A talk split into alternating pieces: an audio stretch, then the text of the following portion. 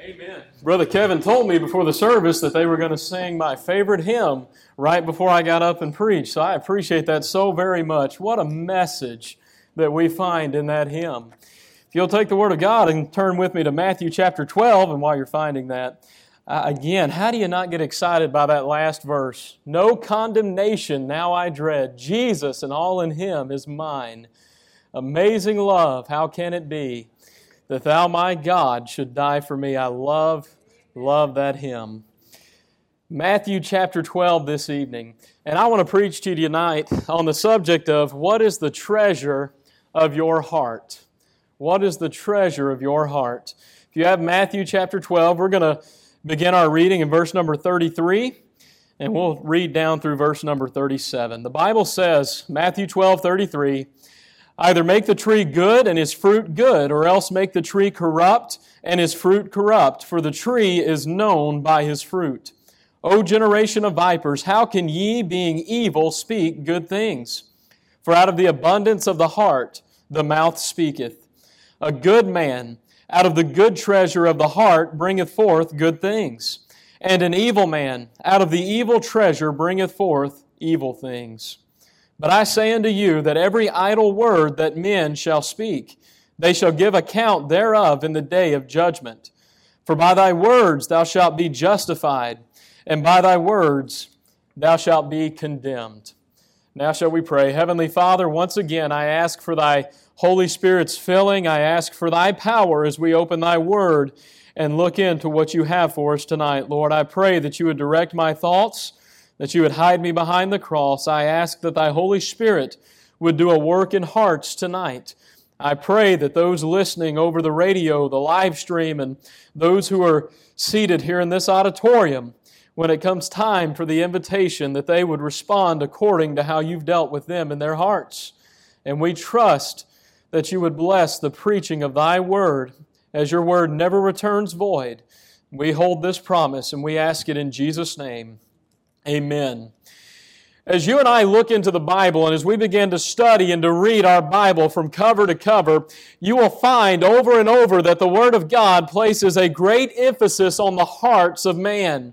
You find many verses throughout its pages dealing with the heart. We can read of King Solomon in his vast wisdom by inspiration of the Holy Ghost penned for us the famous passage in Proverbs chapter four and verse twenty-three, keep thy heart with all diligence, for out of it are the issues of life. Now understand, when we read this verse in Proverbs, that the Holy Ghost is not speaking about our physical heartbeat, but that keeps us alive, but rather we are dealing with our spiritual hearts, where our desires and our goals, where our compassion lies. He said to be diligent about this, to keep, to guard, to protect, and to be diligent in our guarding of our hearts. Do you realize tonight that we have been called, we have been commanded to labor and to strive every single day to protect our hearts? Now, why is it that God would place such an emphasis on our hearts in His Word? Well, I believe that there is a very simple answer to this question. And that answer would be, as a believer in the Lord Jesus Christ, as a born-again child of God, we understand that our hearts belong to God. They're not ours. We belong to the Lord Jesus Christ. I call your attention to First Corinthians chapter six and verse nineteen. What? Know ye not that your body is the temple of the Holy Ghost, which is in you, which ye have of God, and ye are not your own, for ye are bought with a price. Therefore glorify God in your body and in your spirit, which are God's. Friend, understand tonight, you and I who are believers in Christ, our hearts belong to Almighty God. The Bible says here that we have been bought with a price. What was that price? It was the precious blood of the Lord Jesus Christ, shed on our behalf. At salvation, when you and I repent of our sins and receive Jesus as our Lord and Savior, in that exact moment, God, the Holy Spirit, comes to take residence within us. We have this very moment, God, the Holy Spirit, residing within us. What a blessing. What a thing to imagine that God Himself would come and dwell among sinful men.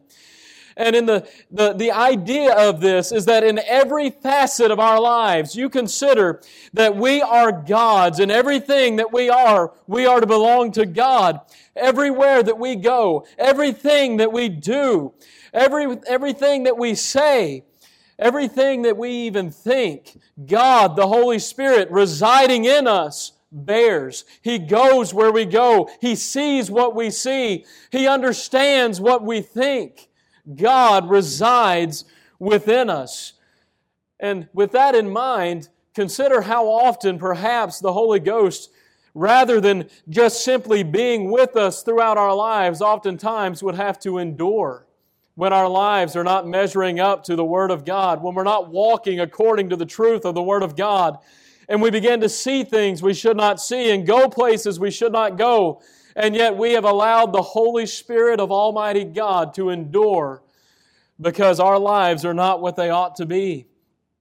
I believe that it's because of this truth, because we belong to God, because God the Holy Spirit resides within us, we have a responsibility to control what we fill our hearts and our minds with. That is our responsibility, to be separated, to be holy for our holy God. I draw your attention back to our text, Matthew chapter twelve, and we'll read once again verse number thirty-three.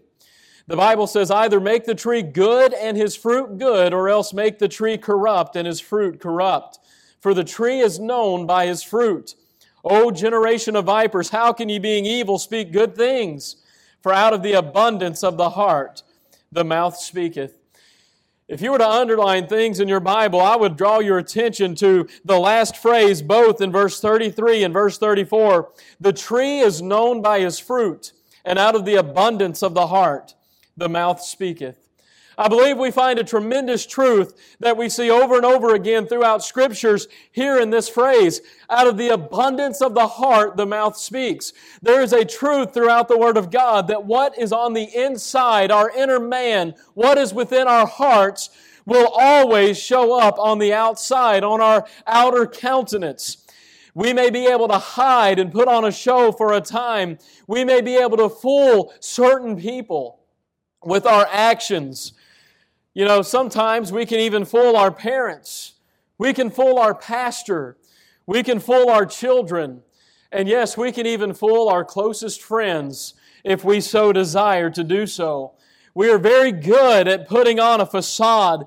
We have learned how to cross our T's and dot our I's. We know the spiritual language. We know the way to dress. We know how to carry ourselves. We know all the right answers to all the questions.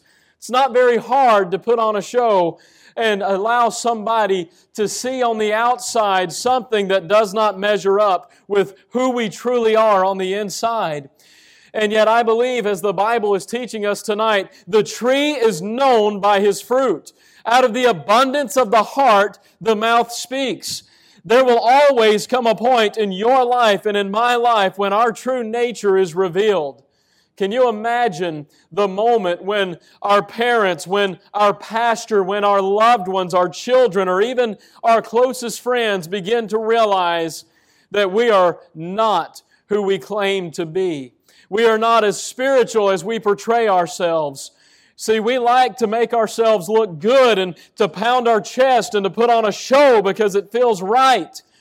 And yet, I remind you that what is on the inside will manifest itself on the outside. It'll show.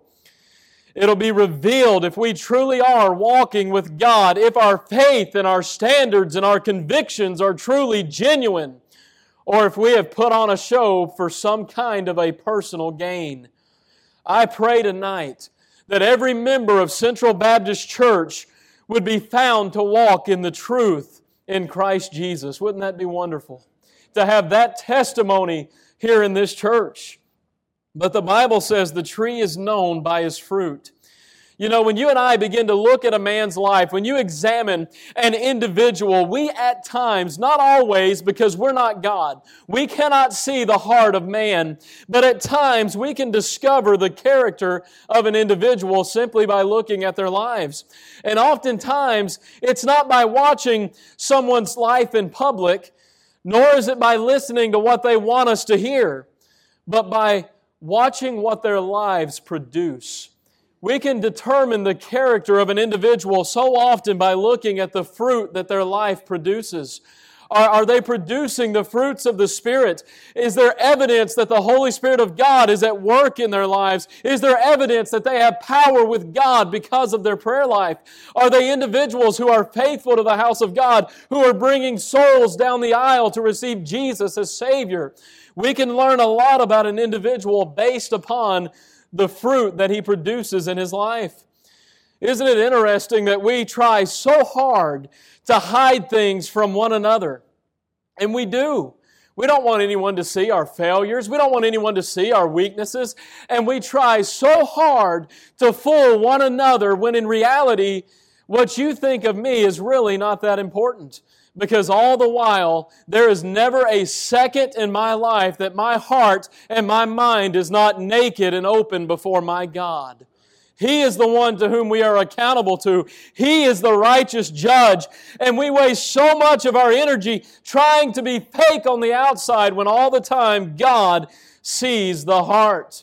I think we should spend a whole lot more time in our lives on our knees making sure we're right with God rather than making sure that we look good in front of our friends, in front of our peers.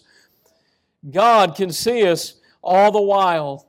He says the tree is known by its fruit. I wonder tonight, what is it that you are known by? What is the fruit of your life? What is it that others can look at your life and say, I can see the character, I can see the integrity of this person based off what they have produced with their lives?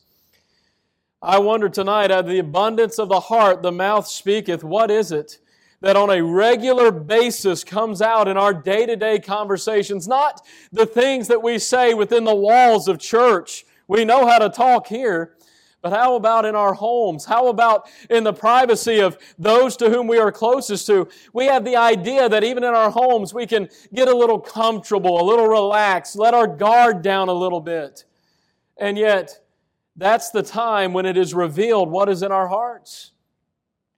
You know, when circumstances come our way, and we know that they will, we know that we are living in an imperfect world. When circumstances come our way, when the difficulties and the temptations of life come in and crash upon us, the actions that we take or the reactions that we make will determine, will reveal what was truly within our hearts.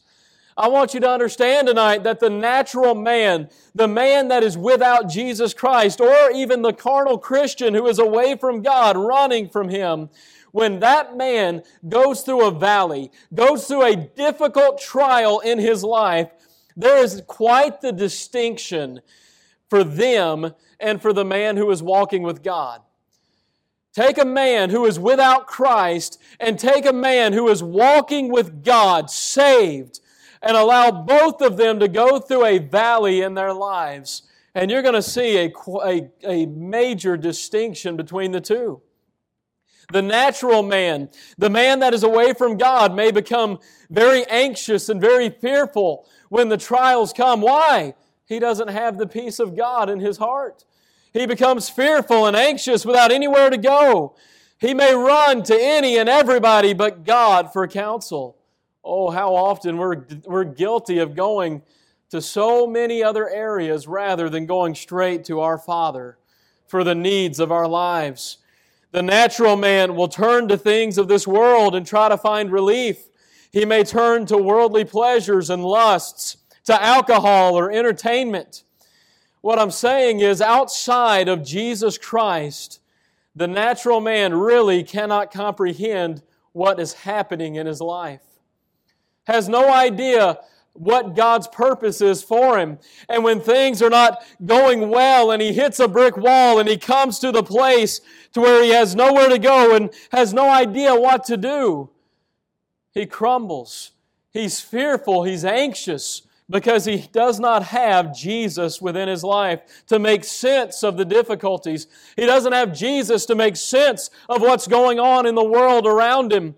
But if you take a believer, you take a child of God who is walking with God, and you put that individual within a valley of life, you're going to see that there is a measure of peace and calmness within his heart. Why?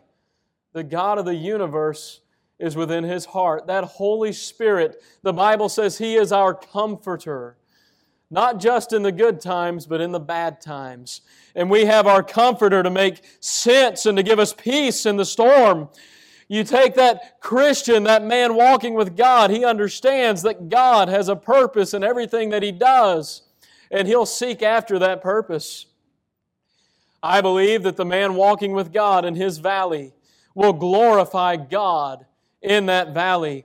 He will come forth as a shining light in a dark world that is filled with people who will look at him and have no understanding how somebody in that situation can bear that burden with such peace, because it's beyond our comprehension. The God of all comfort will help him through. Hey, what a testimony for the world. What a shining example when this lost and dying world can see somebody go through something unimaginable and do so with the hand of God on his life. The bright, shining example of a man walking with God.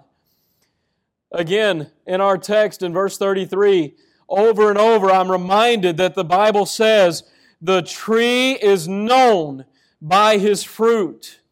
And I'm just challenged tonight with the idea, what is my life known by? What do people look at Josh Henderson and say, this is the kind of man that he is? Do people look at me and say he's a spiritual man? Do they look at my life and say he's a man that loves God? Or do they look at my life, those who know me best, and say, what a hypocrite. He knows how to put on a show, but what is his life really? Friend, I want to know tonight, what is the treasure of your heart? What is being produced in your life? What fruit do you have toward God? What rewards will you have in heaven that you have laid up for yourself serving Jesus Christ here and now? Out of the abundance of the heart, the mouth speaks. Move down with me, please, to verse number thirty-five. The Bible says here, a good man out of the good treasure of the heart bringeth forth good things. I believe one of the ways to look at our hearts is to see our heart as a great treasure room. You imagine that with me. Your heart, your desires, your goals, your compassion, your spirituality is as a great treasure room where we find the things that are most dear to us. The Bible says in Matthew six and verse twenty-one, for where your treasure is, there will your heart be also. We find within our hearts the thing that is the most precious. We place within our hearts the things that we have allowed to become the most valuable thing to us. And I wonder tonight, what is that treasure in your heart? Think about what you have placed the greatest value on. What is it that means the most to you in this world? What is it that occupies the majority of your day and your mind? And you have given yourself wholeheartedly your time and your energy and your effort and your love. What is it is that is the treasure of your heart? You think about the amount of time that we give to things of this world. I don't know what your treasure is tonight. It could be sports. There are people all over the world that are consumed with sports. They can't be in church on Sunday. There's a ball game going on. And they have allowed some sport to be the treasure of their heart. It occupies their mind, their heart, their love, their desire. For some of the young ones, it's video games. And they spend hours and hours in front of the T V screen playing a video game. And they can't get up and come to church. They can't go soul winning. They don't want to go to a youth rally and serve God. Why? Because the treasure of their heart is a video game. Maybe music or entertainment. Maybe the treasure of your heart is Netflix or some kind of streaming service. You know, it's amazing how many hours and hours can be wasted in front of a T V screen without even recognizing it. Folks can sit down and ten hours can go by in a moment. ten hours that'll never be given back to us again. It's addictive.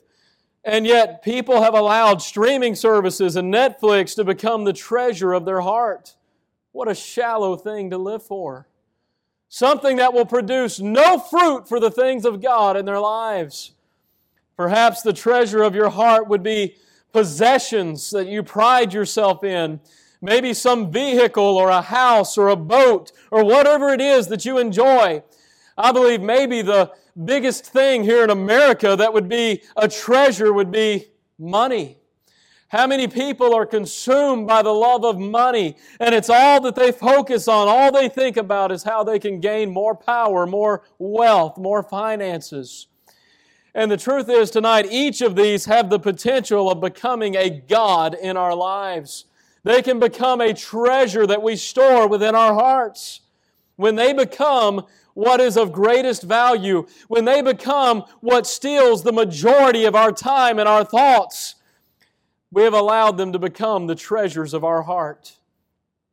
I look at folks who preach the Word of God. I look at just being in church and being a Christian. And if you're in church for any amount of time, what is the two things that you hear pastors preach about and say probably more than anything else they say in the pulpit? Read your Bible and pray. Oh, we hear so much about read your Bible and pray. We teach it, we preach it. We tell our teenagers almost every time we meet with them, you must be in the Word of God. You must spend time on your knees in prayer. But it seems like when we hear the preacher say he's going to preach on reading your Bible or praying, almost always it seems as though the congregation flips a switch and turns off their brains because they've heard it preached about so often. And the truth is, we need it. These two things are the key to the Christian life. They cannot be overemphasized. They cannot be spoken of too often. We are in desperate need of saturating our minds and our hearts with the Word of God.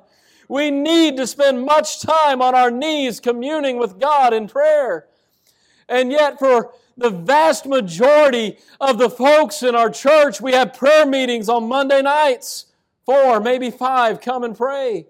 I'm not saying you can't pray at home, but I'm saying we need prayer. We need time in the Word of God. We ought to surround ourselves, listen to me, with friends of like faith who can encourage us in the Lord. And you need friends to whom you can be an encouragement to.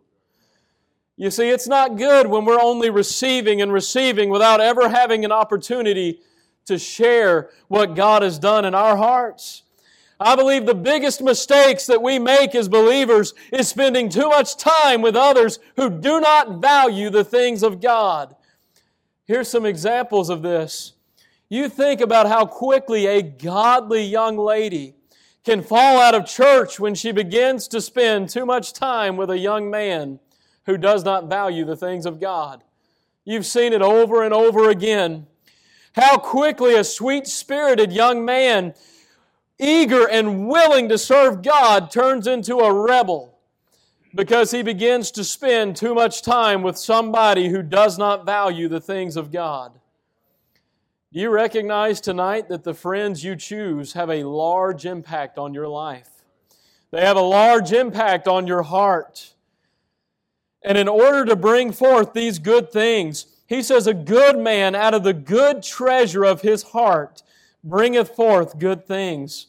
What are those good things? I believe it's simply things that would bring glory to God. When a life produces things that are well-pleasing to God, produces things in his life that have eternal value, that will be rewards in heaven, when he produces something in his life that will turn the attentions of others to Christ, that is well-pleasing to the Lord. But in order to bring forth good things, in order to bring forth the things that are pleasing to God, to produce godly fruit, we must walk with God. Every day we must walk with God. Not just on Sundays and Wednesdays, but we must walk with God every day of our lives, being careful about what influences we allow to be seen and what influences we allow to be heard. We must walk in obedience to the Word of God. Friend, we need to fill our lives with godly people that will encourage us. As we walk with Christ, listen to me, as we walk every day with the Lord Jesus Christ in obedience to the Word of God, as we fill our hearts with the good things of the Lord, then our lives will begin to produce good things. Oh, what's the treasure of your heart? What are you producing? The tree is known by his fruit. Well, notice with me the next phrase here in our text. Verse number thirty-five, the Bible says, "And an evil man out of the evil treasure bringeth forth evil things." Well, what are these evil things? The Bible tells us very plainly, "Love not the world, neither the things that are in the world. If any man love the world, the love of the Father is not in him." I believe the two things that we can fill our hearts and minds with that are the most damaging, the most evil, that will produce the most damage in our hearts is the world and self. And how often our hearts are so filled with me. Love not the world, neither the things that are in the world. We can fill our heart with evil treasures, worldliness, and self. And I wonder tonight, have we become so distracted by the things of this world and by our own desires that we become of no use to our God? The treasure of our heart, even if we're saved, can be evil. And our lives can be a hindrance to the Word of God. I wonder, have we spent more time feeding our heart and our mind the cares of this life than we have the bread of life? Have we devoted so much attention to others than we have to our God, worrying about our reputation and our image rather than being clean and holy before our God? Not only should we not love this world, but the Bible says we go beyond that. The Bible says to abstain from even the appearance of evil. Hey, that's a tough verse, isn't it? It's not just avoid what is knowingly and obviously wrong, but even if it looks questionable, God says, don't do it. Don't go there. Don't damage your testimony, even if it looks questionable. We are to be above reproach. Why? We're ambassadors of the Lord Jesus Christ. We are His representatives on this earth to shine and show the love of Jesus Christ to this world. He says, "Come out from among them and be ye separate." God says that you and I ought to make a very clear distinction. We ought to stand separate from that which is not godly. Friend, tonight, what's in your heart? What's your treasure? Our passage said, "Out of the abundance of the heart, the mouth speaks." Do you realize that you and I can be so filled with negativity, so filled with bitterness and idleness and worldly desires that in our day-to-day lives, out of the abundance of our heart, our actions reveal our character? In this case, if that's who we are, if we're always negative, if we allow the media to get us down and we allow all these things, the cares of this world, to discourage us, and we find that we're only producing out of our mouth negativity and bitterness or even just idleness, not willing to stand up and do something for God, then what we are producing, the Bible says, is evil. The things that hinder our personal walk with God and hinder the furtherance of the gospel because of the treasures of our heart. Do you recognize tonight one of the greatest things that you and I possess is our testimony? Do you understand this evening that you and I, each and every one of us, from the youngest in the room to the oldest, we are underneath a magnifying glass. We all have somebody watching our lives at work and at school and at church, and maybe most importantly, in our homes.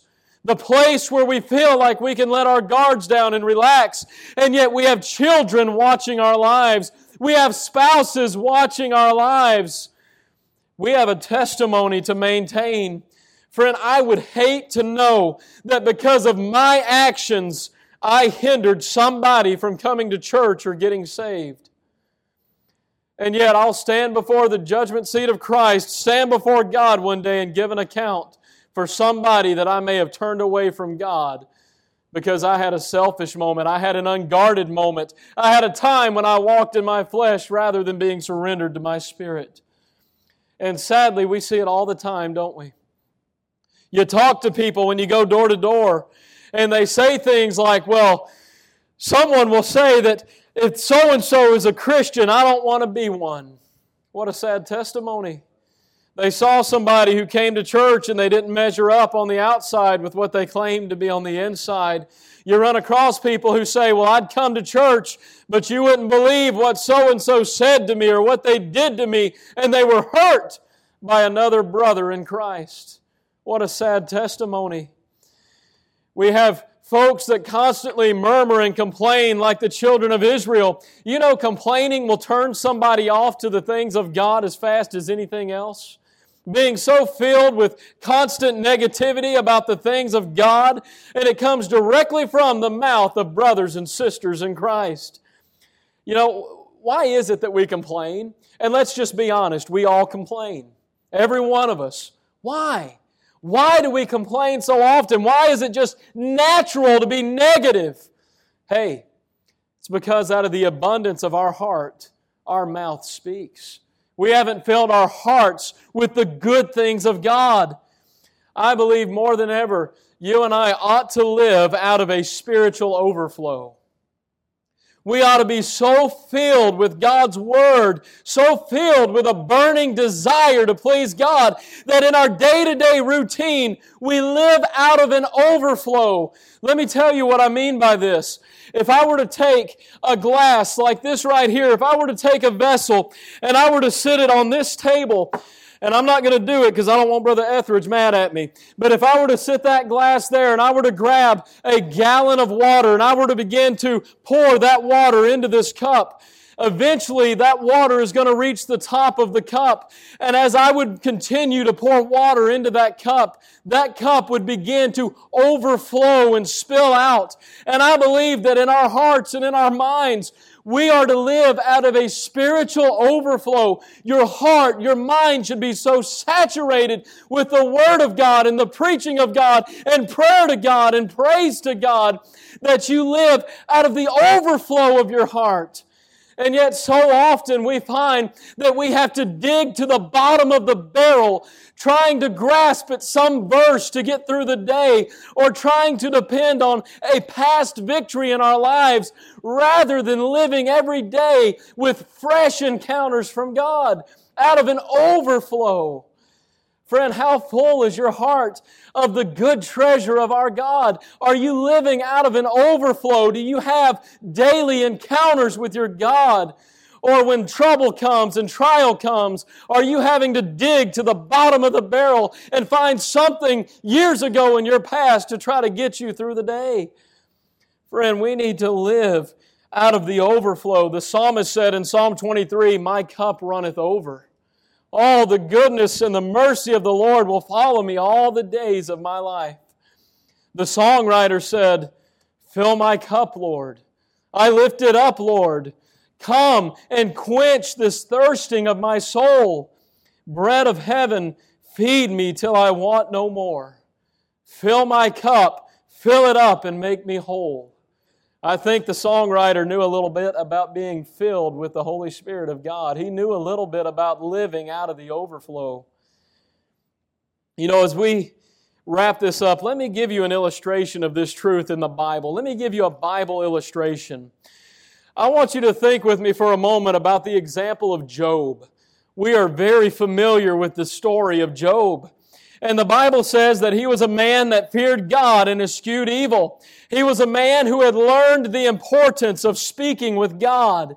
In fact, we find out in chapter one that out of concern for his family, thinking that they may not be right with God, the Bible says Job prayed continually. What does that mean? Every day, day after day, he prayed for his family. He spoke with God. The Bible tells us that he had everything that he could ever want, and yet it would not be long before great tragedy would strike and Job would go through a valley. The Bible teaches us that he lost his possessions, he lost his wealth, he lost his family, and if that wasn't enough, he would allow his body would be covered from head to toe in sores.